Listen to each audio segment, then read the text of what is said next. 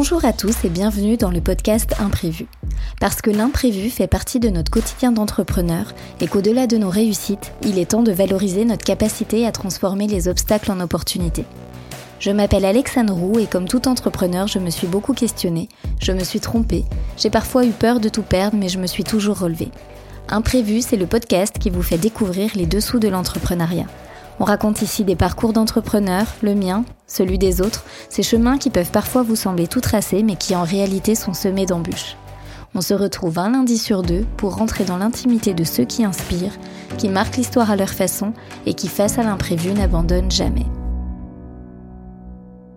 On se retrouve pour la toute première interview de 2024 et pour cette interview, j'accueille sur le podcast Marie Najdi qui a fondé, co-fondé Réussite, une entreprise qui conçoit, qui fabrique également des couverts réutilisables en trèche de bière. Mais Marie va en parler beaucoup mieux que moi. Salut Marie. Salut, merci de m'accueillir. Bah merci à toi de venir euh, prendre la parole sur le podcast.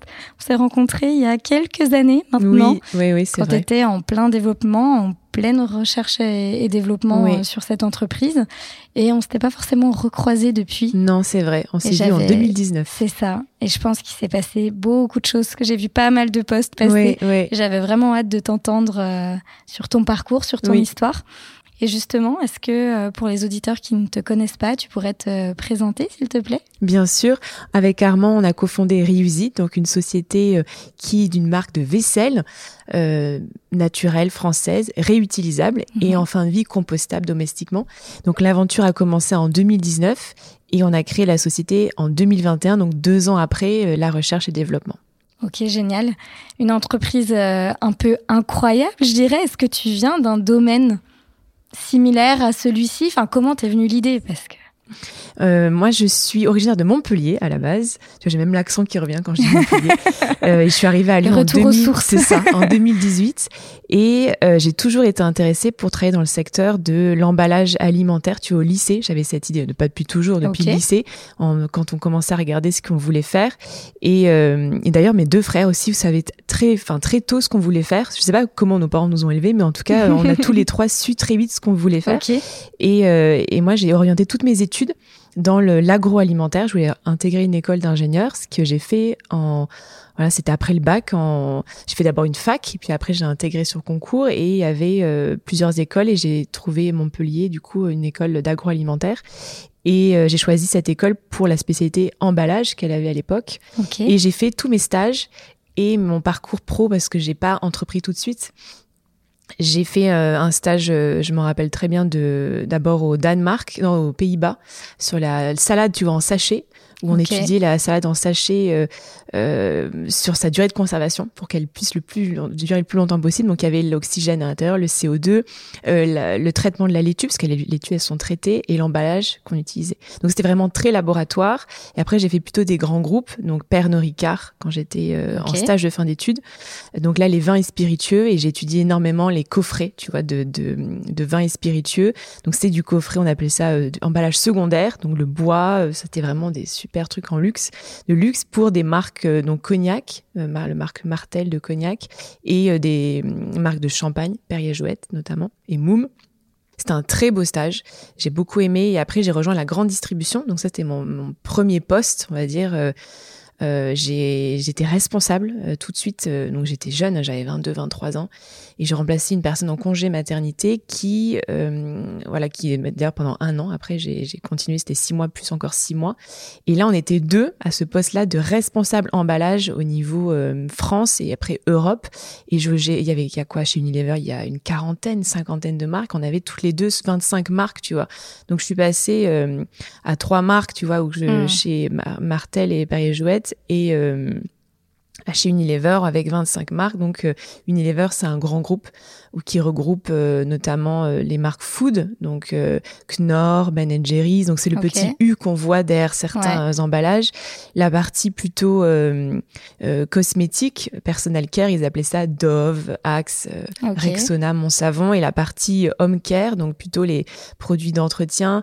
donc je travaillais sur Domestos. Enfin, il y a plein plein de marques et marques de lessive. Euh, et là, c'était vraiment les PLV, tu vois, beaucoup dans la, les, promotions, les lots, les PLV. Donc là, avec euh, plein d'équipes, donc la market, la qualité. Là, on bossait en équipe euh, pluridisciplinaire sur toutes ces marques-là et comment faire en sorte qu'elles soient visibles et, tu vois, vendues, toute la promotion dans les grandes et moyennes surfaces. Et c'est chez Unilever que j'ai eu un peu l'envie d'entreprendre. C'est pendant mon boulot que j'ai eu cette envie-là. Parce qu'on te laissait la place ou au contraire parce que tu l'avais pas forcément? Il y a eu deux choses. Il y a eu euh, ce côté, oui, en effet, on avait. Euh, j'avais énormément de taf. J'étais à, Ruelle-Malmaison. En plus, c'est une vie. La, vie parisienne au boulot, je trouvais très différente de. Lyon. Et j'avais énormément de taf, mais j'avais pas un, pas un manque de liberté, pas plus que ça. Mais je rencontrais pas mal de, de personnes chez Unilever qui avaient des projets.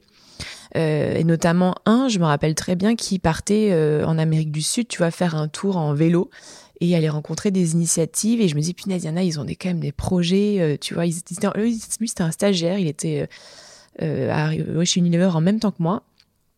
Et puis, je pense qu'il y a eu quand même un sujet, c'était les réseaux sociaux à l'époque qui m'ont beaucoup alerté sur les dangers du plastique. Donc, c'est ça hmm. surtout que je me rappelle très bien d'être au bureau et de voir les pailles, tu vois, dans les narines des, des tortues tu vois, et qu'on les retirait et que les, les, les estomacs des baleines, enfin c'était à l'époque euh, de 2017. Euh, maintenant, euh, tout le monde le, connaît ce sujet. Vrai. Mm. Mais euh, c'était les premières grosses alertes et je me suis dit, ouais, on peut pas continuer à vivre sur une planète où en fait on, ouais, puis là, on est en plus directement concerné dans le cadre de ton travail. Exactement. Et donc je me sentais concernée. C'est exactement ça. Et je me disais, attends, moi je fais des PLV toute la journée, mm. des, des, des lots, c'est que des lots en plastique, c'est du carton. Même si j'avais en, on va dire, dans mes objectifs de réduire l'impact euh, d'emballage. Donc c'était mon objectif, mais euh, je me disais tout la promotion, tu vois, qu'on met sur ces produits-là pour les vendre et le, les emballages que ça génère. Et donc cette envie de réduire et d'avoir aussi un projet avec un impact et du sens, mmh. euh, c'est là que ça a démarré. Ouais. Ok.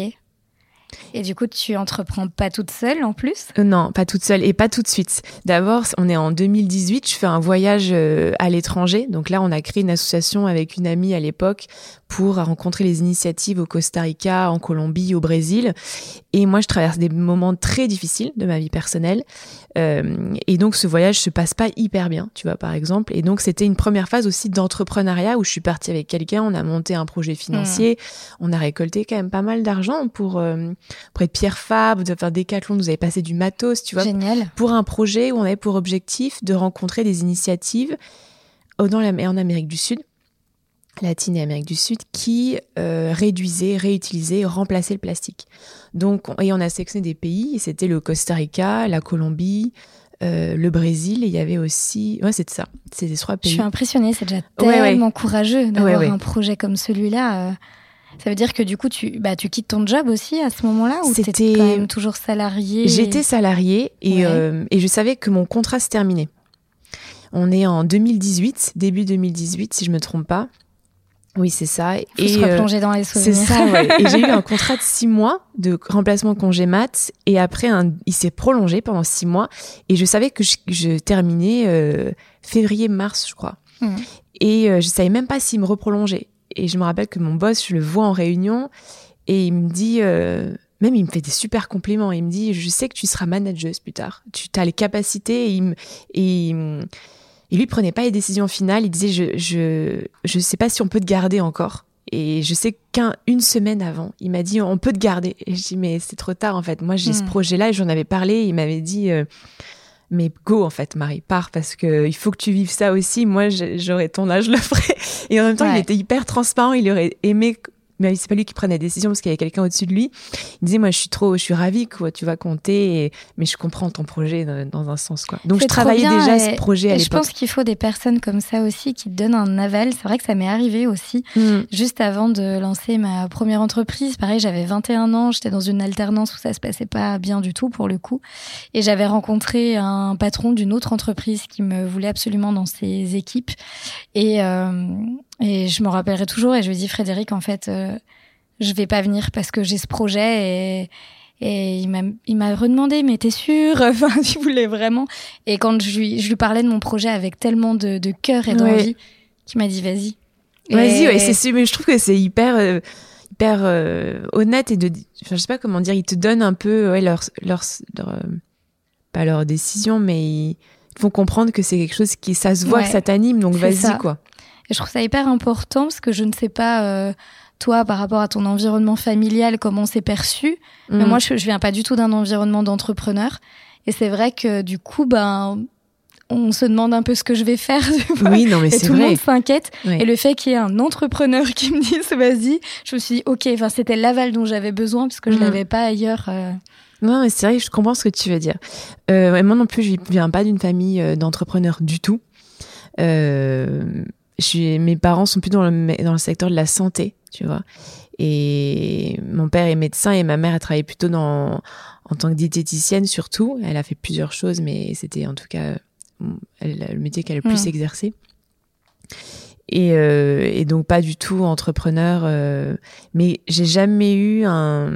Mes parents m'ont toujours soutenu dans, dans ce que je voulais faire et donc j'ai jamais senti euh, oh, qu'est-ce qu'elle fait pourquoi elle fait hmm. ça elle va jamais y arriver. Je pense que ça m'aurait fait quelque chose et au contraire j'ai une famille que ce soit mes frères que ce soit ma, mes parents qui me, qui me soutiennent ouais. Et en fait, j'ai envie de dire qu'après, quand tu crois fermement en ton projet, tu vois, peu importe, tu y vas et tu ça. le fais et point barre, quoi. Mais donc, du coup, tu as cet aval à ce moment-là quand même euh, pour, euh, pour partir en Colombie, notamment? Oui, alors lui, il a, il m'a surtout apporté euh, une vision un peu professionnelle sur euh, ce que je pouvais améliorer aussi pour la mm. suite. Mais le projet il a il a pas forcément suivi. Enfin c'est pas il, m'a dit enfin c'est génial ce que vous allez mm. faire. Et donc on fait ça. Et euh, ça dure trois mois et j'avais déjà moi postulé tu vois même pendant le début d'année 2018 à des écoles de commerce. Parce que j'avais envie d'entreprendre mais je sentais que j'avais pas les compétences en marketing, en euh, business, financement euh, hmm. commercial, mais pas du tout parce que la dernière année de mon école d'ingé, j'ai fait un Erasmus au Danemark pendant six mois. Et eux, c'était l'année où ils faisaient euh, les cours, enfin, dernière année d'école d'ingé, tu fais souvent market, marketing, commercial, tu vois un peu ces parties-là légèrement, mais moi, j'avais vu que de la technique, vraiment hmm. pur ingénieur. Et du coup, si j'entreprenais, je me dis, je serais incapable de savoir gérer une boîte. Tu vois, c'est vraiment une pensée que j'ai eue. Et donc, euh, j'avais envie de rejoindre une école de commerce. Et j'ai postulé à plusieurs et j'étais prise à Lyon. Donc, je savais qu'avant ce voyage-là, j'étais prise à Lyon en septembre. OK. Et donc, j'emménage en septembre 2018. Et c'est un master euh, entrepreneuriat, management de l'innovation et c'est là que je rencontre mon associé. Et c'est là que c'est vraiment à l'école que le projet a démarré. À la base, c'était un projet de création d'entreprise qui avait un module euh, mm. dédié pour en 3-4 mois. Donc on était six. On était six au, démarrage. Alors, je pense bien à eux parce que ils ont, ils suivent, hein, ils ont suivi le projet et ils suivent encore. Euh, et c'était un projet où on avait envie de travailler sur la thématique du plastique et je me souviens très bien euh, avoir abordé le sujet parce que euh, il fallait créer des groupes, tu vois. Enfin, bref, c'est tout un sujet d'école. Et puis après, euh, sur quels déchets plastiques on partait? C'était le, le premier euh, pas. Et à la cafétéria de l'école, moi j'étais impressionnée de voir autant de vaisselle en plastique. C'était une école privée par rapport au public que j'ai toujours fait. Donc il y a des couverts, des gobelets, des touillettes, tout est en plastique, mm. que ce soit sur place ou emporté. Et donc on jette et on est plus de 1000. Enfin c'est vraiment, il y a plein de, entre les enseignants plus les élèves, ça fait une sacrée quantité tu dis déjà à l'échelle d'une école. Oui. Alors tu commences. Euh, ouais. Donc déjà on voyait large, ça. Ouais, ok. On voyait déjà euh, école et on s'est dit, ah ouais. Mais moi, même, je me posais des questions, mais pourquoi ils n'ont pas de la vaisselle en inox, en fait, mm. ou de la vaisselle en dur sur place? Et j'ai creusé, je suis allée petit à petit voir euh, les responsables, et euh, une personne me dit, euh, on n'a pas de la vaisselle. Ah d'accord. Pourquoi pas acheter un lave-vaisselle pour faire de la vaisselle en dur, en fait, sur place? Non, on, on préfère commander chez nos fournisseurs. Donc, c'est les trois gros fournisseurs de la restauration c'est Sodexo, Elior et Compass. Et euh, donc eux, ils, ils, passent par ces prestataires, ils préfèrent acheter et jeter. Sauf que la loi déjà à GEC, à l'époque, on en parlait, elle n'était pas encore passée pour interdire la vaisselle. Tu sais, la vaisselle en hmm. plastique à usage unique. Et on sentait que c'était en cours et ils ont commencé, eux, à remplacer les couverts en plastique par des couverts en bois. Ok. Et moi, j'ai commencé à interviewer les étudiants en me disant c'est peut-être un sujet. Et en effet, euh, les couverts bois, je disais comment vous, qu'est-ce que vous, comment mm. vous, comment vous consommez, quelles sont vos habitudes, quels produits vous prenez, euh, qu'est-ce que vous pensez des couverts, donc des questions assez ouvertes. Et j'avais ce retour de les couverts en bois, c'est vraiment désagréable et râpeux en bouche. Et j'avais 98% de réponses euh, là-dessus. Euh, et après, mais non, mais je veux de toute façon, je les jette aussi, parce que je vais pas les réutiliser. Donc, euh, est-ce que tu prends tes propres couverts? Bah non, parce qu'après j'ai pas de boîte. Si je prends moi mes propres couverts de chez moi, il me faudrait une boîte. Donc tu sais, tu notes tout ça. Ouais, en effet, s'il faut qu'il prenne ses propres couverts, il faut qu'il ait une boîte pour les mettre dans son sac. Donc je commençais à étudier le besoin consommateur. C'est hyper intéressant le cheminement. Ouais. C'est génial. Le cheminement était comme ça. Et puis on était six à l'époque, donc chacun avait un sujet en particulier. Je me rappelle, on s'était séparé les tâches. Et à la fin, on... c'était en 2019, on devait choisir un stage de fin d'études. Soit on était incubé dans l'école, pré-incubé, mmh. soit on, les gens partaient en stage d'entreprise. Donc ceux qui voulaient pas entreprendre ont fait des stages euh, en entreprise, surtout dans l'innovation. Et je me souviens très bien, on était euh, chez Armand, dans sa cuisine d'ailleurs, on avait fait des prototypes, ça j'en parlerai aussi dans la R&D, des prototypes de couverts. et on se pose la question, est-ce que tu veux continuer? Et il me dit, bah oui, et je dis, bah moi aussi. Et on a fait notre stage de fin d'études en pré-incubation euh, sur le projet Reusit, qui d'ailleurs à l'époque ne s'appelait pas encore Reusit, je pense. C'est incroyable, ok. Ouais. Et puis euh, donc la thématique des couverts, et puis après on s'est on s'est questionné sur si on les fait pas en plastique ni en bois, à partir de quelle matière on bah les fait. C'est clair.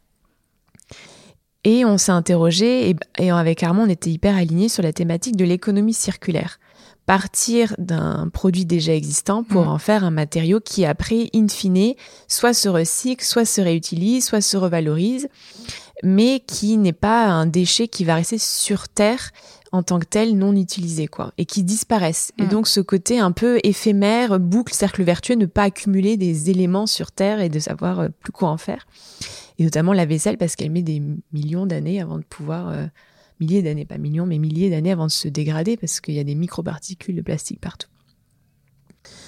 Et il faut savoir que en Europe, c'est 1000 milliards, ça c'est intéressant de le savoir, 1000 milliards de couverts jetés chaque année en Europe. Hallucinant. En Europe. En Europe. Hallucinant. Et euh, c'est énorme. C'est un, enfin un trilliard, ça parle pas, donc je préfère dire 1000 milliards, mais c'est colossal et c'est que la partie couverte. Donc la partie vaisselle, ça englobe bien sûr d'autres produits. Et euh, donc, on s'est attaqué à ce sujet du déchet plastique à usage unique dans la restauration à emporter. Pour assurer la transition vers un monde sans déchets. Et pour revenir au sujet de quelle matière on allait utiliser, on voulait, on regardait les alternatives qui existaient. Et puis, euh, et moi aussi, je me suis servi de ce que j'ai vu à l'époque en, en, Amérique latine, enfin pendant l'année. Et, euh, et on avait vu, et puis j'avais vu un projet en Inde de, de couverts comestibles à l'époque. Puis il y a une entreprise française qui s'est créée aussi. Et, euh, en Pologne aussi, il y avait des assiettes euh, en son de blé.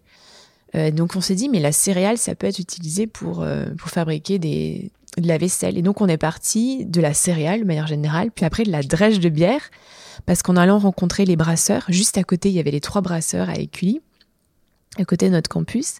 Et en visitant, enfin, ils nous montraient, ils sont passionnés, les brasseurs, leur mmh. processus de brassage et leurs déchets. Et à la fin, on voyait ça, et pour 1000 litres de bière, c'est 300 kilos de drèche générée. Donc la drèche de bière, c'est l'orge issue du processus de brassage qui, in fine, est jetée. Parce que cette orge-là, on, puise en fait l'amidon de la, de la graine. Et cet amidon, c'est une source de, c'est un chaîne complexe de glucides. Et le, le sucre, on en fait de l'alcool. Donc on puise cet amidon-là, mais la graine, après, elle est dans l'eau chaude et faut l'évacuer des cuves. Et c'est, j'imagine même pas les grands groupes, les grands brasseurs, les kilos et kilos de, de drèche. Mais ça veut dire aussi que pour les brasseurs, ça doit être un coût énorme oui. pour pouvoir en faire quelque chose après. C'est vrai que ça, c'était un coût pour eux logistique et aussi euh, des, les, de prestataires qui devaient venir récupérer ça.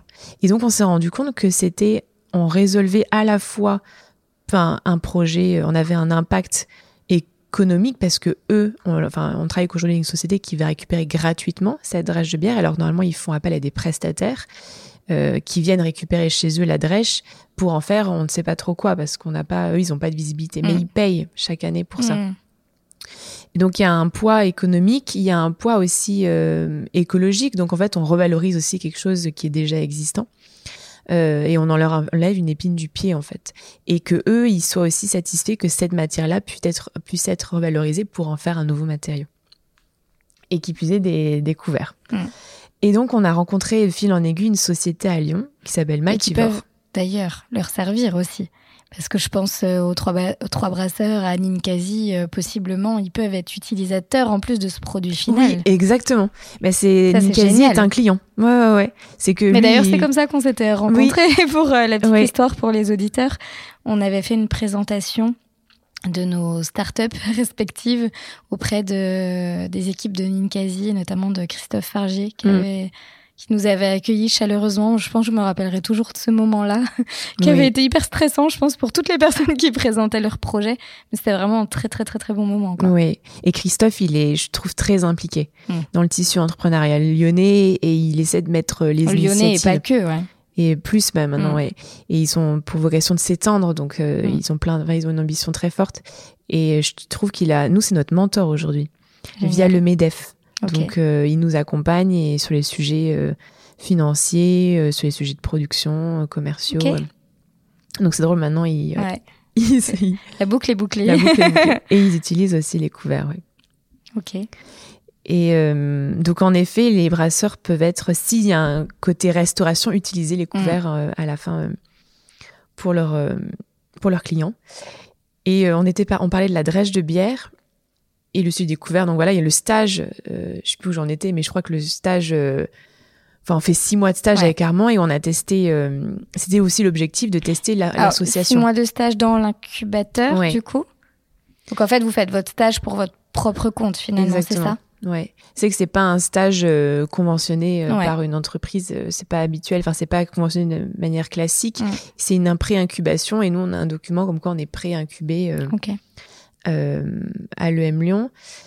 Et euh, moi, à l'époque, je touchais le chômage parce que c'est comme j'ai bossé, j'ai touché le chômage pendant plusieurs mois. Ce qui m'a, enfin, ça, c'est une partie de financement qui est intéressante aussi pour celles et ceux qui disent j'ai un projet mais que j'ai pas de financement. Si on en parlait aussi, mmh. que moi j'ai essayé à chaque fois d'avoir des échéances qui m'ont permis de mmh. d'entreprendre malgré aussi la situation financière dans laquelle euh, on était quoi. Euh, et le donc là, c'est là qu'on plonge dans l'univers de la recherche et développement qui a été très longue et très complexe. Oui, parce que c'est bien beau. Vous savez que vous voulez faire des couverts. vous savez que maintenant vous voulez utiliser la drèche de bière. Oui. Mais maintenant, il faut passer à toute la partie bah, recherche, industrialisation, j'imagine. Enfin, on rentre dans clairement d'autres sujets. Oui. Et c'est là que ça a été euh, long. Donc on, oh, ça a duré deux ans. Il y a eu le Covid en plus au milieu. Mm on a réussi à trouver un partenaire qui est, va dire, euh, dans la recherche des biomatériaux. Et donc, à partir euh, de la drèche de bière et de l'ion naturel, on a créé une formule 100% naturelle qui a, elle, pour avantage de pouvoir s'injecter, donc euh, se, produire, on va dire, dans l'industrie plastique actuelle. Comme la loi est passée, nous, on s'est rendu, rendu compte qu'on pouvait... La loi est passée en quelle année? 2021, c'était l'arrêt des couverts. 2020, c'était déjà l'arrêt des gobelets, je crois. Donc 2020, euh, il y avait déjà une, euh, une interdiction. En dans la vague. De toute façon, c'était maintenant. C'était pas un autre moment, quoi. Donc 2019, je me souviens qu'on se disait, on a deux ans pour arriver à 2021, l'arrêt du, hmm. du, plastique. Si je me trompe pas, peut-être, je suis peut-être pas euh, exact sur les échéances, c'est plutôt voilà un ordre d'idée. un ordre d'idée. Et et donc on se plonge dans cette euh, R&D et il faut savoir qu'on répond en fait à la fois à un besoin des brasseurs de revaloriser cette drèche de bière. On a une opportunité légale, euh, ça c'est hyper important aussi dans un business parce que finalement la loi est de notre mm. côté et donc nos clients vont rechercher des alternatives pour remplacer le plastique. Donc toute la restauration emportée et la partie consommateur final qui a été enfin l'argument clé c'était je veux manger avec des couverts qui sont vraiment lisses en bouche parce que mm. aujourd'hui c'est râpeux quoi. Et donc, on a développé une formule qui puisse répondre à tous ces, tous ces personnes-là. Et donc, on, a, on répond à quatre besoins, quoi. Et c'est ça qui aussi a fait que on a eu ces opportunités-là qui nous ont permis de vendre. Et aujourd'hui, on, tu vois, on est en 2023. 2020, 2021, c'était la R&D. 2021, on crée la société. 2022, c'est la création de notre moule industriel. Donc là, comme on est dans l'industrie plastique, on s'est dit, donc à l'époque, on, on, réfléchissait à nous à créer une formule, mais on savait pas du tout quelle usine euh, trouver. Et en fait, au final, au début, on avait même compressé la poudre, enfin, mais c'était économiquement pas viable. Et donc, on s'est penché vers les industriels, qui eux nous ont dit, on n'a plus de formule, euh, on n'a plus de, pardon, on n'a plus de nos clients. Euh, euh, arrête de nous commander quoi. En 2020, je me souviens qu'on a rencontré en janvier 2020 un industriel qui travaillait avec Bonduel, qui faisait toutes les petites couverts, fourchettes en plastique dans les dans les boîtes. C'est 9 millions de, de fourchettes. Il m'a dit j'ai zéro cette année. Et du coup, il fallait. J'ai dit mais vous saviez que la loi allait passer ou... Non, mais on pensait qu'elle ne passerait jamais. Ok. Et donc les industriels, ils n'ont pas du tout anticipé. Ils n'ont pas du tout anticipé. Et ils nous ont dit en réunion, on en a rencontré trois, euh, trois différents. Dans le vraiment, dans en région Auvergne-Rhône-Alpes, c'est une des régions les plus riches en, enfin, dans la plasturgie, vers Oyonnax et vers Thiers. Et euh, ils nous ont dit développer une formule qui va s'adapter à nos outillages. En fait, nous, on a tout, on a tout le savoir-faire. Ça fait, euh, plus de 60 ans que le plastique existe. Hein. Et hum, et du coup, on est parti là-dessus, sur développer une formule qui va s'adapter à leurs outillages. Et au début, on a fonctionné avec un moule déjà existant, donc ça a été très complexe d'avoir cette formule qui coche toutes les cases résistantes aux températures chaudes, solide, fonctionnelle. Et ça, euh, t'es capable d'y travailler toi par ton cursus d'ingé? Ou alors vous avez là aussi d'autres prestataires qui vous aident à développer la formule On a trouvé des prestataires. on, a, on a, et ça, ça a été un long cheminement de trouver un partenaire industriel. Donc on a contacté plusieurs, même des écoles, hein, des écoles d'ingénieurs, des chercheurs. Et en fait, on s'est rendu compte qu'il y avait vraiment quelqu'un qui a à la fois la vision labo, mais aussi la vision industrielle et commerciale.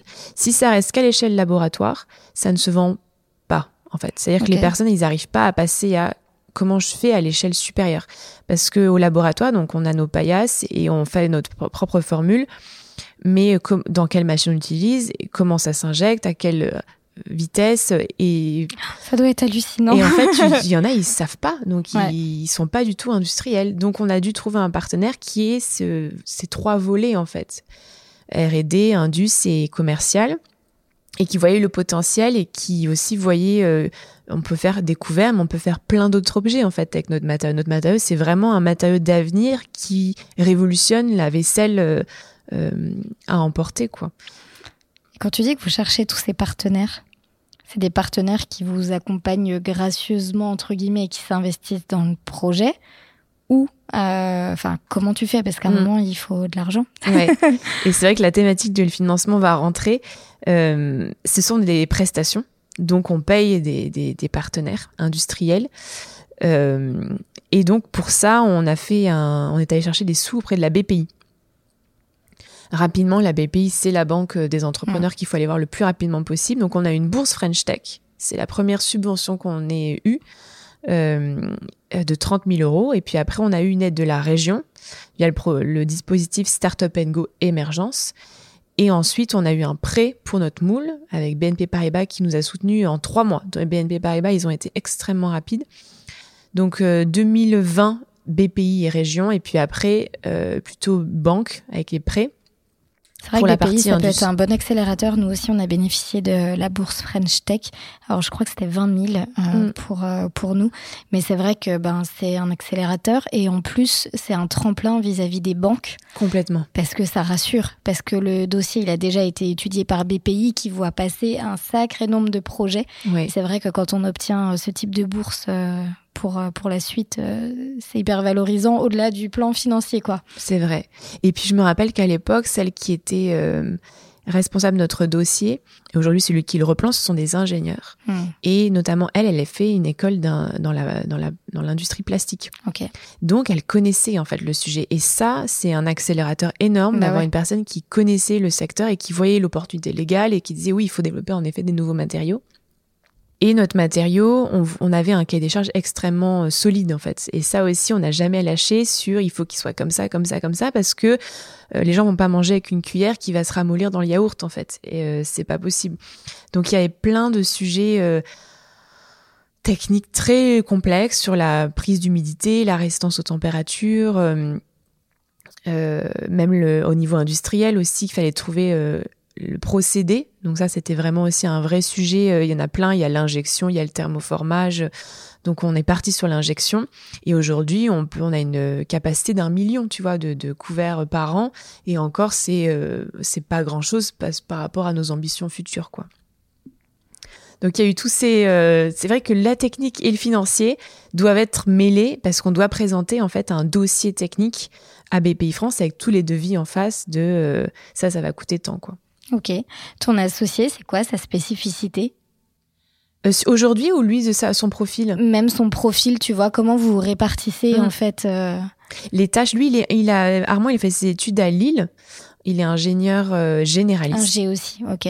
Et on s'est rencontrés à l'EM, donc on mm. a tous les deux la casquette un G commerce. Ouais, mais je pense que du coup c'est indispensable. C'est pour ça que je te posais la question parce que là on est vraiment tellement dans de la technique. Oui, qu'il n'y a pas tout le monde qui peut le comprendre. Ah oui, c'est vrai, c'est vrai. Nous on est, on, on comprend Moi, très jamais, pour le coup, j'ai monté plusieurs business, mais jamais j'aurais pu monter. j'aurais pu me lancer là-dedans. bah non, non, en fait, à un moment. Euh, c'est vrai que euh, moi je me sentais à l'aise parce que c'était un milieu, euh, même si l'injection je connais pas, euh, toutes mes études m'ont orienté sur créer un produit alimentaire à l'échelle industrielle. Hmm. Donc ça allait. Et puis Armand, et lui, il a et en même temps, je dis ça. Je me permets de te couper parce que euh, je repense à Elena, dont on parlait tout à l'heure euh, en off. Elena qui est intervenue aussi sur le podcast et qui a aussi monté une boîte dans l'industrie, voilà, et qui pourtant vient pas de ce milieu-là, de ce domaine-là, quoi. C'est vrai. Donc en fait, après aussi quand tu as, quand as une idée, tu apprends très très vite. Ça, c'est quelque chose que j'ai pu constater euh, dans mon parcours d'entrepreneur, c'est que je me suis jamais mis aucune limite. Alors si, celle-là peut-être. en tout cas, tu vois, je suis jamais allée sur des sujets aussi tech. Mais, euh, et à la fois, je te dis ça, et puis nos shows, c'était très technique, on savait absolument pas développer dans un autre milieu. Mais quand tu sais pas, mais que tu es animé par un pourquoi et que tu sais que tu dois aller sur ce projet-là parce que, voilà, encore une fois, ça t'anime profondément, ben, t'apprends. T'apprends. Et t'apprends à la vitesse de l'éclair, quoi. Ouais, oui, oui. En plus. Il faut que tu sois à l'éclair parce qu'il faut aller vite aussi pour pas être dépassé, pour être copié. La concurrence arrive vite aussi. Ben oui. Et Parce qu'à un moment, je pense que vous n'êtes pas tout seul à chercher une solution, une alternative au couvert en plastique. Et je trouve que même en 2023, il n'y a pas grand-chose. Hein. Ah ouais? Et euh, tant mieux pour nous parce qu'on a une place. après, il y en a peut-être beaucoup qui ont essayé puis qui n'ont pas réussi parce qu'il y a ça aussi, on n'en parle pas, mais tous ceux qui montent des projets oui. pour qui ça va pas au bout, ça marche pas. Ou... Ouais, ouais, c'est vrai. Euh, c'est bien vrai. Et on n'est pas nombreux, je trouve, à trouver une alternative mm. vraiment, euh, en tout cas, dans le développement de nouveaux matériaux. et donc Armand, lui, il est ingénieur généraliste et il avait surtout une affinité pour la partie euh, stratégie industrielle beaucoup et la partie design. Donc c'est vrai que ce qui est marrant au début de l'histoire, on était euh, dans la cuisine d'Armand et on avait fait notre propre moule. C'est-à-dire que vraiment on est parti d'un couvert qu'on avait fabriqué nous-mêmes avec de la drèche de bière, mais on avait, si tu veux, fait des prototypes euh, d'impression 3D de fourchette. Donc Armand, lui, c'était, il maîtrisait beaucoup mieux ça que moi, tu vois. Donc plutôt partie développement, design et co-conception, et puis stratégie industrielle, et moi plus terrain, commercial, mmh. market, communication, euh, et on travaille le financement à deux. Aujourd'hui, c'est toujours comment est la répartition. Euh, et, euh, et, à l'époque, on avait fait des couverts, du coup, des fourchettes en 3D qu'on avait mis dans de la silicone liquide dans un cadre pâtissier. Et on avait donc le moule s'était formé en fait autour de ces formes-là. Et on l'avait, euh, on avait pris de la drèche de bière des trois brasseurs qu'on avait mis dans les moules et qu'on avait mis au four. Et donc on présentait ces petits prototypes et les gens nous disaient mais c'est comestible ce que vous faites? Et on disait non c'est pas pour vocation d'être comestible. Mais du coup ça va se casser. Mais du coup euh, faut et là je notais ok il faut que ça soit solide ok. Et c'est là que j'ai eu les, les je notais les phrases euh, vraiment de ce que les personnes me disaient donc, euh, moi, je veux pas que ça se ramouise dans mon yaourt, moi, je veux pas que ça se ramouise dans mon yaourt, etc., etc. Jusqu'à après développer le produit. Et du coup, aujourd'hui, c'est toujours le cas sur la partie euh, répartition, pour répondre à ta question. Mais tu vois, c'est, je pense, un sujet, encore une fois, que tu as en commun avec Elena. Oui, beaucoup. C'est qu'elle euh, elle disait, moi, je suis allée avec mes prototypes, c'était imprésentable. Ah mais oui, C'était horrible. Mais en fait, j'avais besoin de récolter des retours et tout. Et t'as fait la même chose. Mm, mm. Et ce qu'on avait dit dans cet épisode, c'est que, en fait, pour le coup, tu vas avec ton ego un peu de côté en te disant, c'est pour faire avancer mon projet. Mais tu sais que t'as besoin de ces retours-là. Et si t'attends que ton produit soit parfait, ben, soit il verra jamais le jour. C'est ça. Soit tu vas être dépassé par d'autres. Oui. Il faut pas, faut vraiment pas, euh, et on a plein de croyances limitantes, beaucoup. Ah bah et en tant que femme, énormément. Donc, je suis dans un incubateur euh, de femmes entrepreneurs et équipes mixtes. Et il y a des sujets beaucoup sur comment faire en sorte que les femmes ben, entreprennent et, et développent leurs projets et casser aussi toutes ces croyances limitantes qu'on a. D'avoir peur de ne pas être prise au sérieux, par exemple. Et c'est ça, et du coup d'avoir peur de rencontrer. Moi, j'ai beaucoup de femmes qui viennent me voir et qui me disent j'ai peur, Marie, de montrer mon projet. Mais t'as peur de quoi, en fait? Hmm. Que et t'aimerais que quelqu'un développe la même chose que toi? Non, non, mais alors vas-y, go. En fait, c'est hmm. maintenant ou jamais. Et si tu pas le faire, d'autres le feront à ta place. C'est ça, d'autres le feront à ta place. Hmm. Et il faut avoir. Euh, moi, je pense que je, je, ouais, je, je, je, pas, je peux pas dire que je m'oublie, mais je veux dire que c'est, je, je vais pas prendre personnellement le sujet. Si on me dit le couvert, euh, il est pas, il convient pas, je vais pas dire que c'est ma faute. Je vais me dire très bien, j'ai l'argument clé pour avancer. Pourquoi il convient pas? Euh, Parce que il se casse. D'accord? Du coup, il faut quoi? Un couvert solide. Très bien. Euh, et du coup, je notais, et, ok, et moi je me dis c'est génial, ça marche pas. Mm. Aujourd'hui, même ma coloc, elle a fait une marque de bijoux, mais j'ai une énorme problématique. Là, je dois faire une bague, et je suis, j'arrive, et je, elle se faisait une montagne sur un mm. problème, tu vois, de la bague. Et j'ai dit mais c'est génial, t'as un problème. Et elle me disait c'est génial d'avoir un problème. Je dis c'est génial, et c'est ça en fait, c'est trouver euh, le que le problème est une euh, source d'inspiration et d'enrichissement forte. Et du coup, moi, je me suis dit, c'est génial, il y a un problème. Et comment, ok, comment on résout? Et comment génial, on ce message. Et du coup, on rentre bien dans la thématique de l'imprévu, des obstacles, etc. En tout cas, moi, c'est un message que je défends. C'est que si tu penses que ton parcours va être sans embûche, va être lisse, que tu n'auras pas de problème, pas de difficulté, pas de challenge. Non. te lance pas dans l'entrepreneuriat. Non, ouais. Parce que ça fait partie du jeu. Et effectivement, euh, notre objectif en tant qu'entrepreneur, c'est de toujours trouver euh, des solutions, de réussir à rebondir mm. et puis de faire encore mieux que ce qu'on avait imaginé, quoi. C'est ça. Et c'est qu'on n'aurait jamais imaginé carrément d'en être là aujourd'hui. Et il me disait heureusement qu'on savait pas à quoi euh, s'attendre. Parce que s'il y a cette euh, inconscience ou naïveté, même si je trouve que ces termes sont assez forts, parce qu'on n'est pas non plus naïf en entreprenant, parce qu'on sait qu'on va monter une boîte, enfin donc, mais dans un sens où en même temps tu sais pas de toute mais façon. Tu, ouais, tu, peux pas prévoir. tu peux pas tout, tu peux pas anticiper, tu peux pas prévoir, mais il faut quand même euh, avoir un certain, une certaine responsabilité. Tu vois ça, je pense que aujourd'hui nous on a voilà, on va déposer un brevet. Enfin, c'est un, sujet qui est important, mm. complexe, technique, industriel, et il faut qu'on soit responsable en fait de ça. Et c'est important d'avoir aussi les épaules pour ça. Mm. Voilà aussi, même si on était inconscient de tout ce qu'on allait rencontrer, quoi.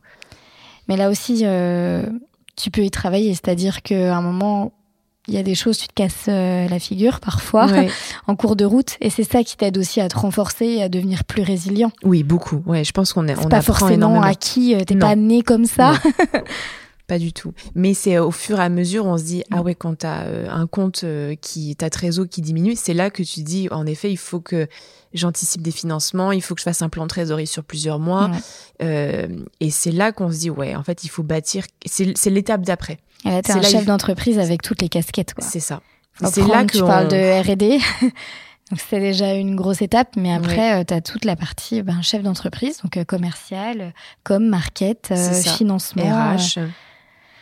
Ouais, et c'est là qu'on se, on se rend compte dans quoi Vous on avez changé de métier là. C'est ça. Mm. Tu vois, c'est vraiment passé de on n'a pas de produit, donc c'est la découverte et c'est on sait quelles sont les, directives à donner à nos prestataires et comment on peut y arriver. On a, vraiment des partenaires clés euh, dans le projet qui nous, qui nous accompagnent et qui sont formidables, hein, vraiment, mmh. parce que trouver des personnes comme ça, c'est pas tous les jours. Quand tu parles de partenaires, vous avez aussi des investisseurs, c'est ça? Là, je parle des partenaires industriels. D'accord. Donc, on a vraiment dans notre chaîne de valeur, on a les fournisseurs mmh. de matières premières, mmh. on a un formulateur, un partenaire R&D euh, qui a fait la, formule avec nous, et on a après l'injecteur, donc le, producteur découvert. Okay. Et après, c'est euh, distribué au niveau euh, national. Okay. Et après, en effet, dans l'investissement, on a un investisseur qui est rentré au capital à la création de la société en 2021. Et après, c'est euh, aujourd'hui, on, prépare notre levée de fonds seed, quoi, pour, pour accélérer le développement. Ok. combien est-ce que parce que levée de fonds CID, alors pour le coup, moi qui suis aussi rentrée dans les levées de fonds, ça me parle. Ça parlera certainement pas à tout le monde. Euh, nous, on a, en fait, on nous avait conseillé, on a aussi beaucoup été accompagnés. Je pense que c'est une mm. partie très importante d'être accompagné par des incubateurs, des coachs, des mentors, suivant votre besoin. Euh, nous, c'était industriel, donc on était avec les CAM. Puis mm. après, on a été plutôt a voulu accélérer sur la partie commerciale, donc avec les premières, un incubateur de femmes entrepreneurs et équipes mixtes. Euh, et en effet, on nous a dit euh, d'abord faire tous les financements atteignables sans se diluer, donc mm. ne pas diluer, ne pas avoir des investisseurs à son capital. Surtout que si tu dilues trop tôt, tu dilues aussi beaucoup, parce que tu peux pas forcément valoriser euh, exactement à la hauteur euh, de ce que tu aimerais. C'est ça. Et nous, il fallait qu'on tienne en fait mm. jusqu'à euh, la commercialisation, parce qu'entre 2019 et 2023, qui a été le début de la commercialisation, il fallait tenir quoi. Oui, c'est ça. Donc là, on est dans de la recherche et développement. Ouais. Et puis après, juste des investissements, mais il y a aucune rentrée parce qu'il n'y a pas de produit à vendre. C'est ça. Et après, on a un investisseur qui est rentré au capital qui nous a permis de, de nous, voilà, de continuer l'aventure, de nous rémunérer. Même c'est là qu'on a commencé à se rémunérer en 2021. Euh, et après, on a commencé à vendre les premiers produits. Euh, même en 2021, on vendait des duos fourchettes cuillère avec un ancien moule, enfin un moule qui ne nous appartenait pas. On dit ancien moule, mais c'est un moule qui était euh, haché l'industriel et donc qu'il avait dans son inventaire et mmh. on a utilisé, qu'on a utilisé jusqu'à après nous avoir les, les, clés, on va dire les critères techniques pour mm. pouvoir développer notre propre moule. Donc aujourd'hui, on est propriétaire de notre moule industriel. Euh, et fin 2022, ça marque le développement de ce kit complet, donc fourchette, cuillère, couteau. Donc on développe des couverts. Mm. C'est que j'ai même pas évoqué qu'on avait des couverts aussi, quand on a commencé on a parlé au début quand même. Mais après, on va faire voilà toute une gamme de vaisselle. Donc on a commencé par ça et donc fourchette, cuillère, couteau. Euh, et début de la commercialisation, on a fait une campagne de crowdfunding. Et ça, c'était important pour, euh, pour lancer le projet. Euh, et ensuite, on a fait des ventes toute cette année. Et là, on fait une levée de fonds pour accélérer notre développement, donc développer de nouveaux produits. Mais avant ça, il faut recruter déjà une équipe plus, enfin, plus, avec du marketing, de la logistique, du commercial, mmh. parce que on a besoin de ces profils-là en interne. On n'est que trois aujourd'hui, deux cofondateurs et une personne en charge de communication qui est aussi euh, une aide énorme sur la partie hmm. commerciale. Elle est, elle est multicasquette aussi. Hein. Et donc, ce trio-là fonctionne très bien, mais peut pas ne nous permet pas aussi les ambitions voilà qui arrivent hmm. exactement d'aller vers les ambitions qu'on a aujourd'hui et donc cette levée de fonds nous permettra euh, d'accélérer et de, de pouvoir euh, atteindre le chiffre d'affaires qu'on veut faire les développer les, les atteindre les marchés qu'on veut aussi atteindre hmm. tu vois il y a le marché si on parle du marché de la vaisselle c'est colossal parce qu'il y a à la fois quand on mange à emporter, c'est la restauration commerciale, toutes les fast-foods. il y a toutes les aussi le circuit des boulangeries, des cafés. Euh, on parle aussi des grandes et moyennes surfaces. Quand on va, on a un événement, on a un anniversaire, on va acheter des couverts dans les supermarchés ou en ligne. Donc toutes les marketplaces en ligne, en ligne.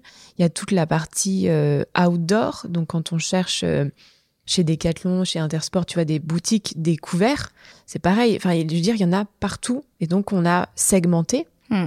Il y a aussi l'événementiel, beaucoup. Donc aujourd'hui, on a segmenté ce marché. structuré. Parce qu'à un moment, de toute façon, euh, à vous deux et vous trois, vous ne pouviez pas aller partout. donc là, maintenant, il faut une équipe. Chacun qui s'occupe d'un secteur, j'imagine.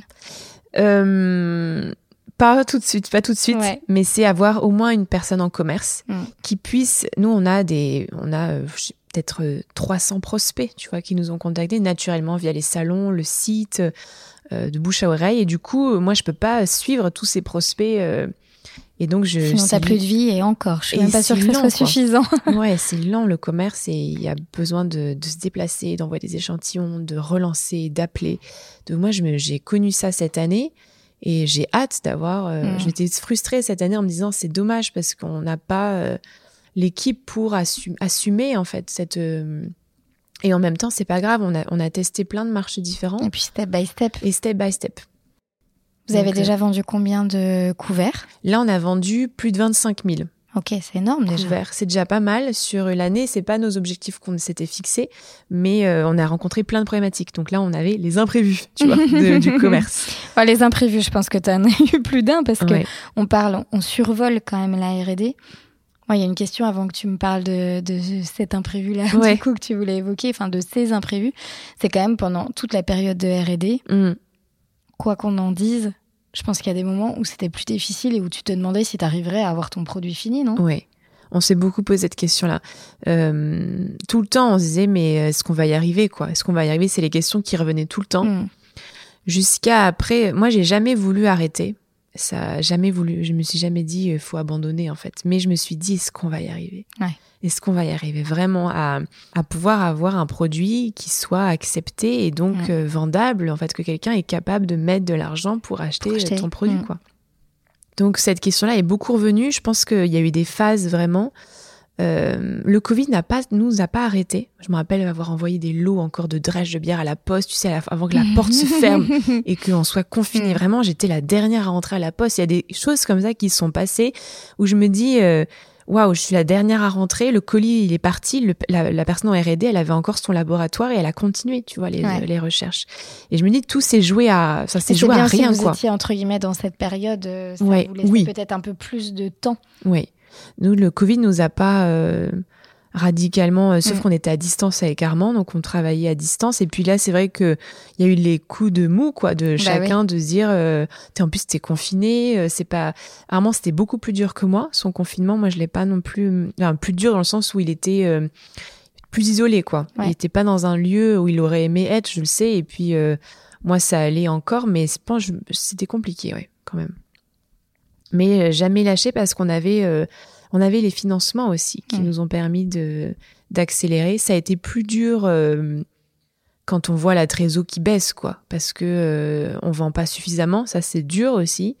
et que c'était vraiment plus dur aussi pour moi cette année ça. La R&D en effet c'était est-ce qu'on va y arriver et puis après moi je me disais est-ce qu'on va réussir Oui tu sais que tu as un budget que tu avances et puis mais là effectivement la partie vente, pour euh, avoir toujours été en charge de ça aussi dans mes différents business, je trouve que c'est quelque chose de très difficile sur lequel tu peux aussi très facilement te remettre en question. Beaucoup, oui. Euh, et où tu dis qu'est-ce que je peux faire de plus? Et en fait, à un moment, euh, t'as pas dix bras. Non. Et puis euh, les journées font 24 heures et puis tu as besoin de dormir et puis quand même de penser à ta vie personnelle aussi. Et c'est vrai que je trouve que c'est hyper challengeant ça comme, comme sujet. Ouais. On se dit, on se dit est-ce qu'on est bien positionné, tu vois mm. Et c'est vrai que les personnes, moi, ça m'a énormément aidé cette année de vente parce qu'on s'est rendu compte que les gens nous comparaient au bois et au bambou parce qu'aussi on communiquait dans ce sens. Donc, euh, on est bien plus lissé, agréable mm. en bouche que le bambou, on est compostable domestiquement. Et donc, tout de suite, dans la tête des gens, on était relié à l'usage unique. On est un couvert à usage unique et du coup, en termes de prix, mm. on était euh, cinq fois plus cher. Oui, parce que toi, c'est réutilisable. C'est ça. Et en fait, après, c'est moi, mes particuliers consommateurs, qui me disaient, Marie, mais les couverts, ils ont un design hyper élégant. J'avais élégant, j'avais esthétique, j'avais euh, euh, fonctionnel dans le sens où on a un couteau qui coupe, quoi. On a vraiment, nous, développé, euh, on travaillait vraiment d'arrache-pied pour avoir un produit qui soit vraiment, enfin, vraiment par mm. rapport au couvert en bois et en boue, ça n'a rien à voir. Et du coup, c'est eux qui m'ont dit, le couvert, on le réutilise. Et donc, on s'est dit, mais en effet, il faut se positionner sur du réutilisable. Et c'est notre marché parce que, en termes de prix, on est complètement aligné avec ce marché. Donc, on s'est un peu cassé les dents sur euh, l'événementiel ou euh, oh, il me disait, ah non, mais ton couvert à tel prix, euh, c'est beaucoup plus cher que ce que moi j'achète. Mais à la fois, c'est bien parce que du coup, c'est un peu ce que tu disais tout à l'heure, tu as un problème, bah, c'est bien. Ça. Là, tu arrives en fait à nicher. Et il fallait trouver les bons arguments pour chaque segment de marché. L'événementiel, qu'est-ce qu'ils avaient envie, envie d'entendre? Qu'est-ce que euh, qu'est-ce qui leur simplifiait la vie? Qu'est-ce qui leur compliquait la vie? Euh, là, pareil pour la restauration emportée. Moi, ils m'ont tous dit euh, ton couvert, euh, si je l'achète, il faut que je le revende parce que mm. il, est réutilisable, il est sympa, il une, une, PLV en boutique, un emballage. Donc, on a travaillé tout ça pour que en fait nos couverts soient revendus aux consommateurs et qu'ils les réutilisent. Et euh, on a eu beaucoup la, première, la question cette année du lave-vaisselle. Hmm. Est-ce que vos couverts passent en lave-vaisselle? Et euh, aujourd'hui, le laboratoire nous a certifié une dizaine de réutilisations en plonge professionnelle, donc dans la restauration emportée, 70 degrés pendant 4-5 euh, minutes. Donc ça, c'est top parce que tout de suite, son client, il divise le prix bah par 10. Hmm. Et donc ça, c'est un argument clé pour nous. Donc voilà, ça c'est vraiment mon travail euh, quotidien de trouver les mm. arguments, de Là, on a lancé notre site e-commerce, tu vois, pour essayer d'être proche des particuliers aussi, parce qu'on était vraiment très proche du professionnel, enfin vraiment B2B. Aujourd'hui, on essaie d'être B2B2C. Et on a lancé un coffret de Noël, là, tu vois, en fin d'année, et avec une marque de chocolat. C'est des palais en chocolat qu'on fait dissoudre en, du lait chaud, euh, avec un ah kit, oui, génial, euh, ok. kit reusite dans un colis réutilisable. Euh, donc, c'est la marque du chocolat, c'est Oakao. Et le colis réutilisable, c'est Hop Hop Hop. Donc, tu vois, Reusite, Oakao et Hop Hop Hop, on a, on s'est, euh, on, on, a monté ce projet-là en trois semaines pour essayer de vendre en ligne et de pouvoir proposer ce, ce coffret. Et on a eu, euh, enfin, tous les jours, on a des ventes, quoi. On a eu plus de, ouais, plus de 30 coffrets qui ont été commandés en une semaine, là. Ok, génial. Donc, euh, c'est génial, ouais. Donc, on essaie de trouver. hyper challengeant et à la fois, euh, voilà. encore une fois, tu sais jamais ce qui va se passer et comment ça va se passer. Non. Mais t'adaptes en permanence. C'est ça. et là, on a reçu des fonds aussi cette année. C'est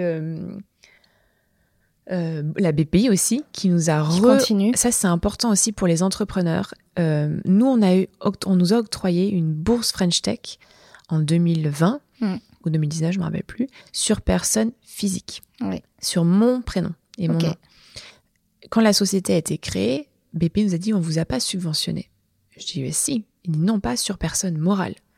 Et on a une deuxième subvention qui vient de tomber. Hyper intéressant. Et ça, c'est le conseiller qui nous a dit il faut aller chercher la subvention maintenant sur personne morale.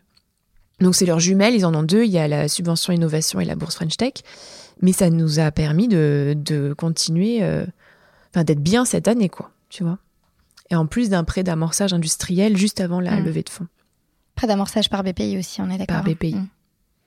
Faut jongler en fait en permanence.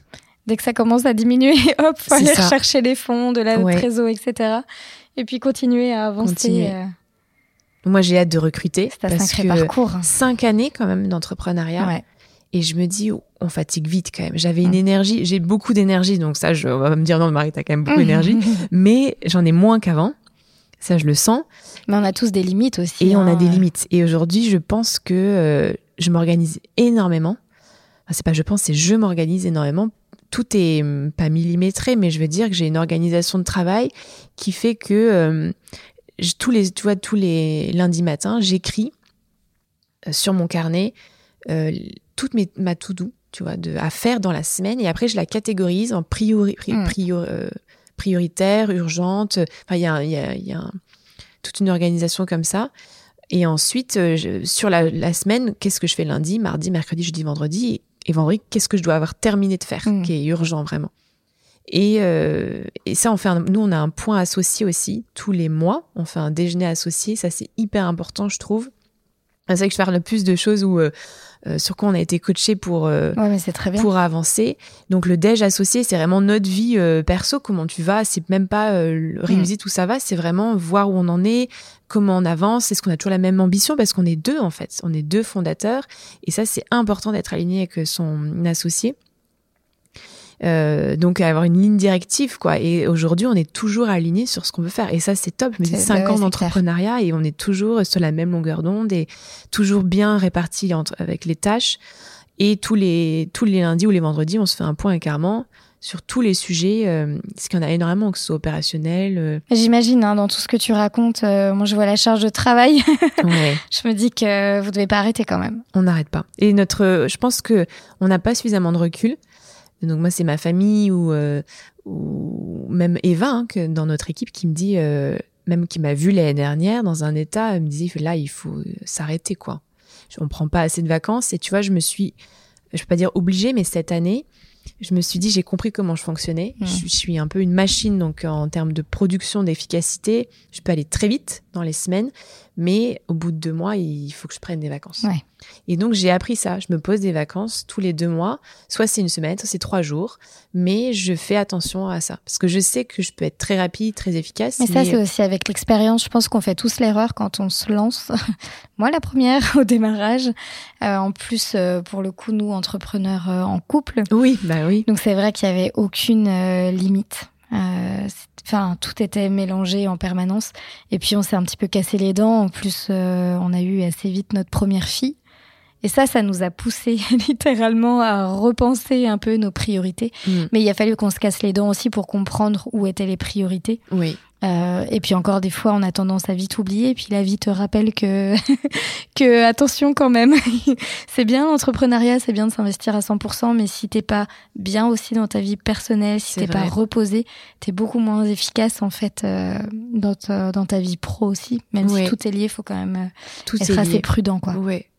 Et le, tu vois, je me suis rendu compte de trois choses, moi, qui sont, si tu, si je regarde vraiment moi, mon bien-être personnel, sans que ce soit affecté par les autres. Dire, la vie sociale, c'est hyper important, mais moi, c'est bien manger, mm. bien dormir et faire du sport.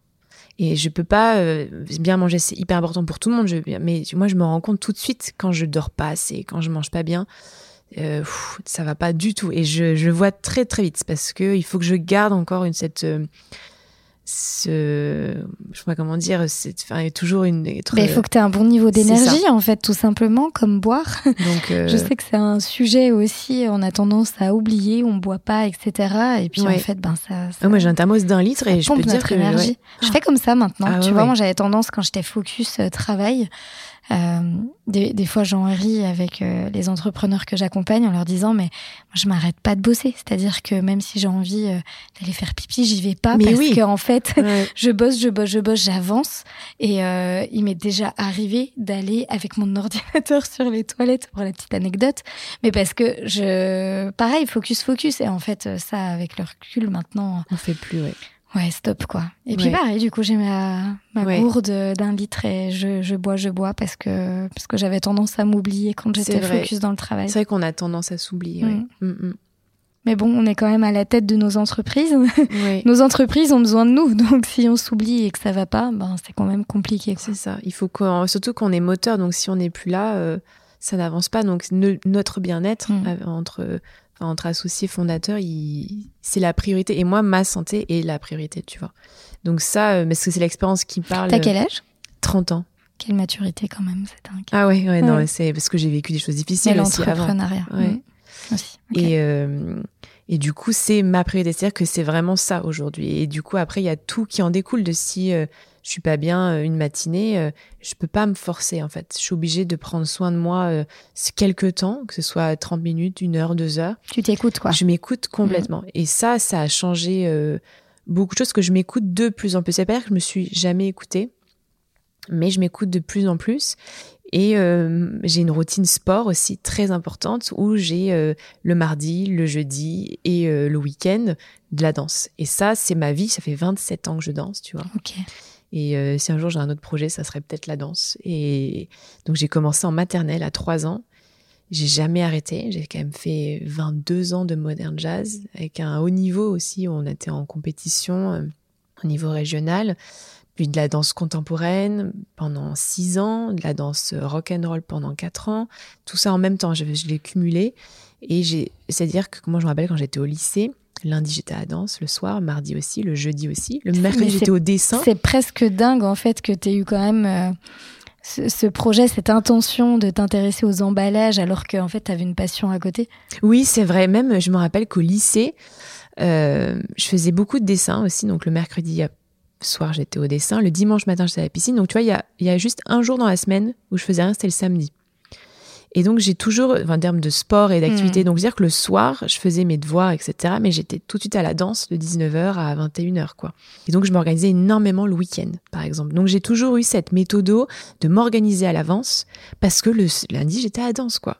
Et le mardi aussi. Et le mardi, on sent que ça t'a servi, du et coup. Ça et ça, c'est quelque chose, euh, ça m'a énormément servi et je, je sens que j'ai pas eu trop de stress, tu vois, dans hmm. mon cursus euh, collège, lycée, euh, études, j'ai jamais eu d'insomnie, j'ai jamais eu ce sujet-là parce que je pense que j'avais cette routine et au contraire, les problématiques de sommeil, les problématiques de stress sont venues dans la vie pro parce que j'avais beaucoup moins de sport et mmh. beaucoup moins de repères et beaucoup moins. Euh.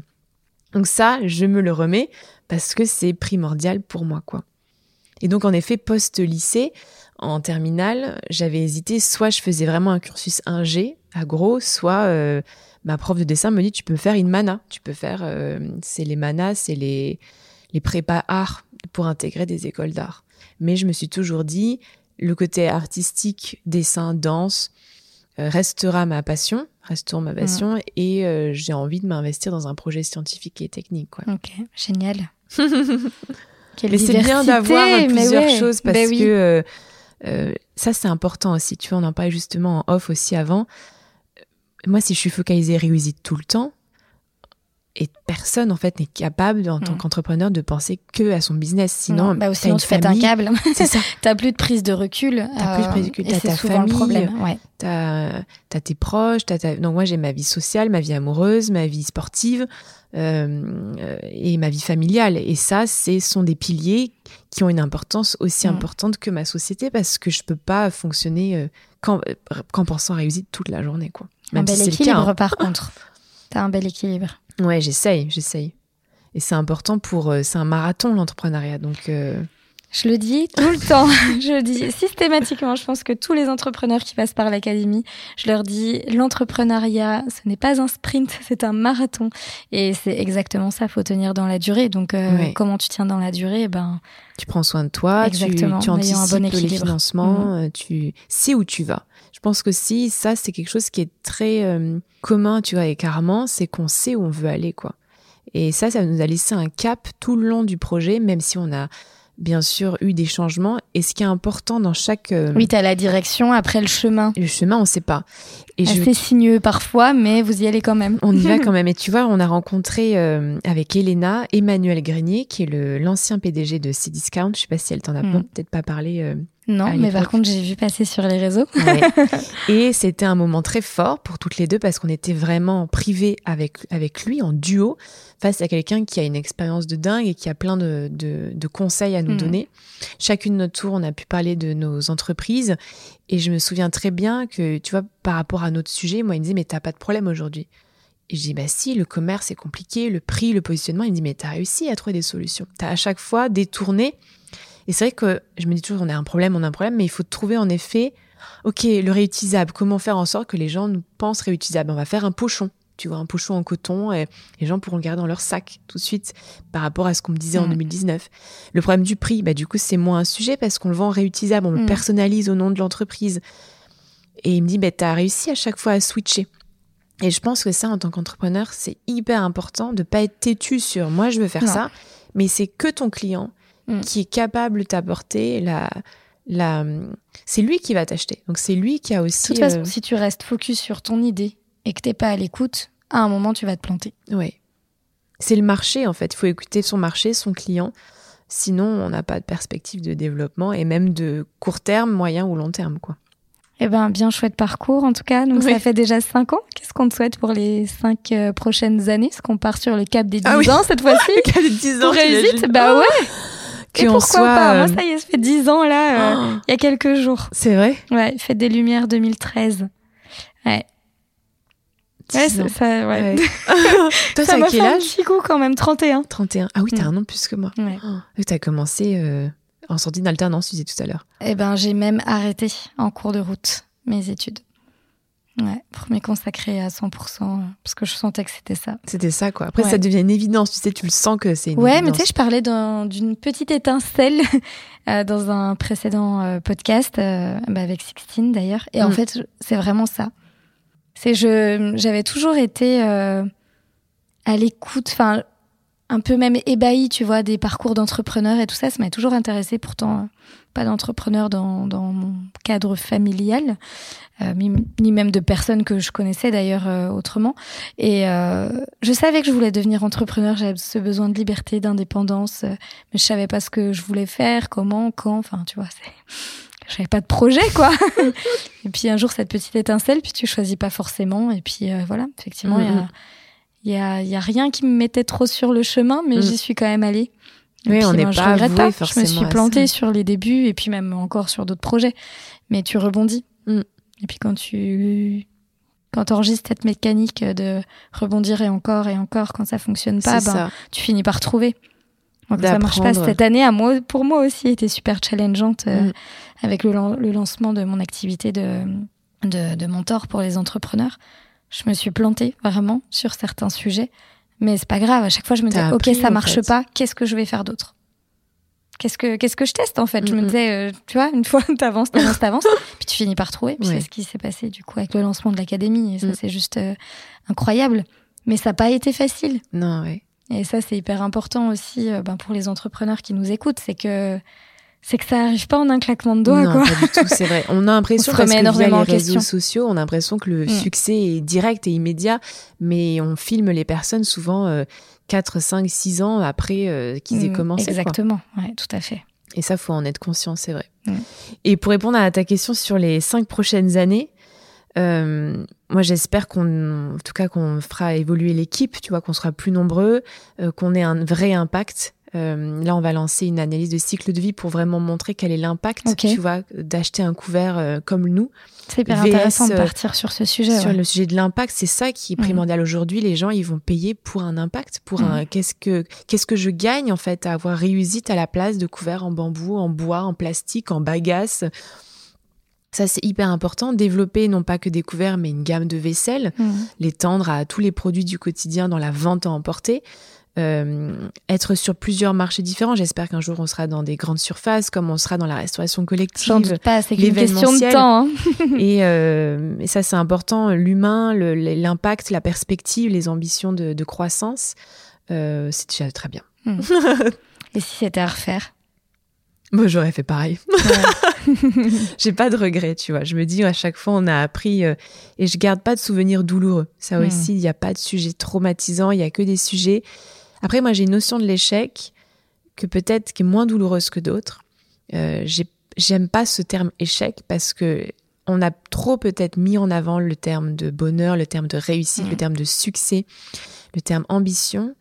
Mais le terme échec est génial aussi parce que c'est faut pas le considérer comme fort. Faut moi, je me suis trompée, mais je me suis jamais dit c'est horrible ou qu'est-ce que j'ai fait. Mais au contraire, tu t'apprends Au contraire, je me suis dit c'est génial. Tu as encore ce truc de mm mais c'est bien, il m'a expliqué quelque chose, il m'a appris quelque chose. C'est une bonne philosophie, j'ai exactement la même. À chaque fois qu'il nous arrive une, une, merde, mais que ce soit à titre pro ou aussi à titre perso, chaque fois je me dis, ok, qu'est-ce qu'on va apprendre quoi? C'est ça. Qu'est-ce qu'on va apprendre, qui on va être demain? Et, je suis comme toi, je suis persuadée que si euh, j'avais pas vécu tous ces échecs, j'en serais pas là aujourd'hui, je serais pas la, je, serais pas la personne que je suis. Je me dis que pour euh, mes enfants, en plus, en l'occurrence, leur apprendre l'échec, c'est hyper important. Et puis en plus, tu vois que malgré tout, dans les écoles, enfin, tu vois, t'as des, voilà, bah en fait, on pointe du doigt l'échec. Beaucoup trop. Et je pense que c'est ça aussi que moi je, tu vois, j'aimerais être beaucoup plus présente dans la. Enfin, je suis bénévole dans une association qui s'appelle 100 000 entrepreneurs où j'interviens dans les structures, que ce soit des collèges, des lycées, euh, l'enseignement supérieur, en tant que chef d'entreprise pour mm. leur expliquer mon métier, la réalité de l'entrepreneuriat et ce qu'on fait et qu'est-ce comment ça se passe quoi. Parce que j'aurais voulu avoir ça. À l'époque, j'aurais voulu avoir des personnes qui me montrent leur vrai métier et je trouve que en étant en ayant et tu vois vu d'autres pays notamment les pays nordiques, j'ai quand même été aux Pays-Bas et au Danemark. Ça c'était une expérience vraiment clé pour moi parce que là-bas on t'apprend l'empathie très vite dans les crèches, euh, les à prendre soin de l'autre, à le respecter. Euh, en France, on a un système qui est différent et je ne veux pas le critiquer non plus, mais je pense qu'on a beaucoup à apprendre d'autres pays. Certain. Mm. Et, euh, et, la notion de, en effet, des mauvaises notes, en effet, tu vois, de, de pointer du doigt au lycée, énormément de personnes de mon lycée, je me souviens qu'il y avait des difficultés c'était t'es nul en maths, t'es nul en français, t'es nul en physique. Et tu sais, ça commence vraiment même bien, bien, bien avant, ça. Parce le collège aussi. Notre grande, ben, et encore même avant, tu vois, notre euh, grande fille a, notre grande fille a 8 ans versus la petite dernière qui a 2 ans, mais euh, Anna a 8 ans. Et euh, tu vois, à l'école, pourtant la maîtresse, pour le coup, elle met vraiment en place des choses mais tu te rends compte que ben c'est tu vois on souligne en rouge ce qui va pas et plutôt que de tu soulignes en vert tout ce qui va. Et la maîtresse fait un truc plutôt intéressant c'est que par exemple sur une dictée elle dit t'es à 87 par exemple. Oui. Et tu vois je trouve c'est intéressant. 87 t'es beaucoup plus proche des 100 ça, que quand on te dit euh, t'as euh, x erreur quoi. C'est vrai donc c'est vrai qu'on essaie. Et c'est souvent la façon dont tu as été en effet noté, mm. euh, jugé. C'est un énorme impact. Et c'est un énorme impact, la façon dont on va fonctionner. Et le fait qu'on soit bloqué de, mais en fait, euh, je suis nul, j'ai pas réussi à vendre ce mm. contrat-là, ou je suis nul parce qu'on a. Non, c'est pas grave, quoi. C'est en effet, c'est le pourcentage. Je pense qu'il faut aller voir comme un pourcentage tout le temps de. On a 5, et puis j'ai pas encore réussi. Et j'ai pas encore réussi. Ah, je vais y arriver. oui, c'est ça, je vais y arriver. C'était hyper inspirant. Merci beaucoup, euh, Marie, pour ton intervention. À tellement de bons conseils, une vision de l'entrepreneuriat, des échecs, comme tu le disais à l'instant, mm. qui, est, qui est hyper forte. Et j'espère que ça va inspirer tous les auditeurs euh, qui nous écoutent. j'espère. en tout cas, merci encore. Et puis, euh, je te dis à très vite. On continue à se, à se suivre, évidemment. Merci à toi. À bientôt. À bientôt. Cet épisode est maintenant terminé, merci pour votre écoute. J'espère que cette histoire vous a inspiré, qu'elle nourrira votre propre parcours et qu'elle vous donnera les clés pour relever les défis. Si vous souhaitez aller encore plus loin ou me contacter, je vous invite à me retrouver sur les réseaux sociaux sous mon nom Alexandre Roux. En attendant, je vous souhaite une très belle journée et vous retrouve dans 15 jours pour un nouvel épisode inspirant.